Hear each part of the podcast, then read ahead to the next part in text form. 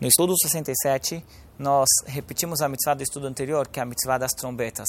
Como foi mencionado no estudo anterior, essas, um dos, uma das ocasiões que essas trombetas eram tocadas era quando havia uma desgraça uh, para o povo judeu ou para uma comunidade e se decretava um jejum para a comunidade.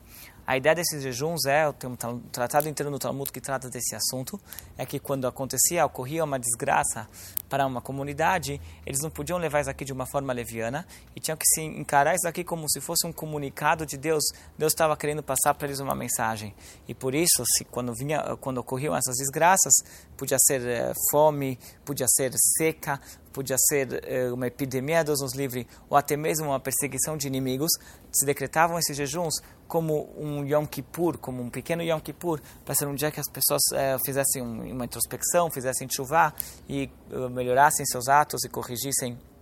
suas falhas. Além desses jejuns que eram decretados conforme aconteciam desgraças, Deus nos livre, também há no calendário datas fixas que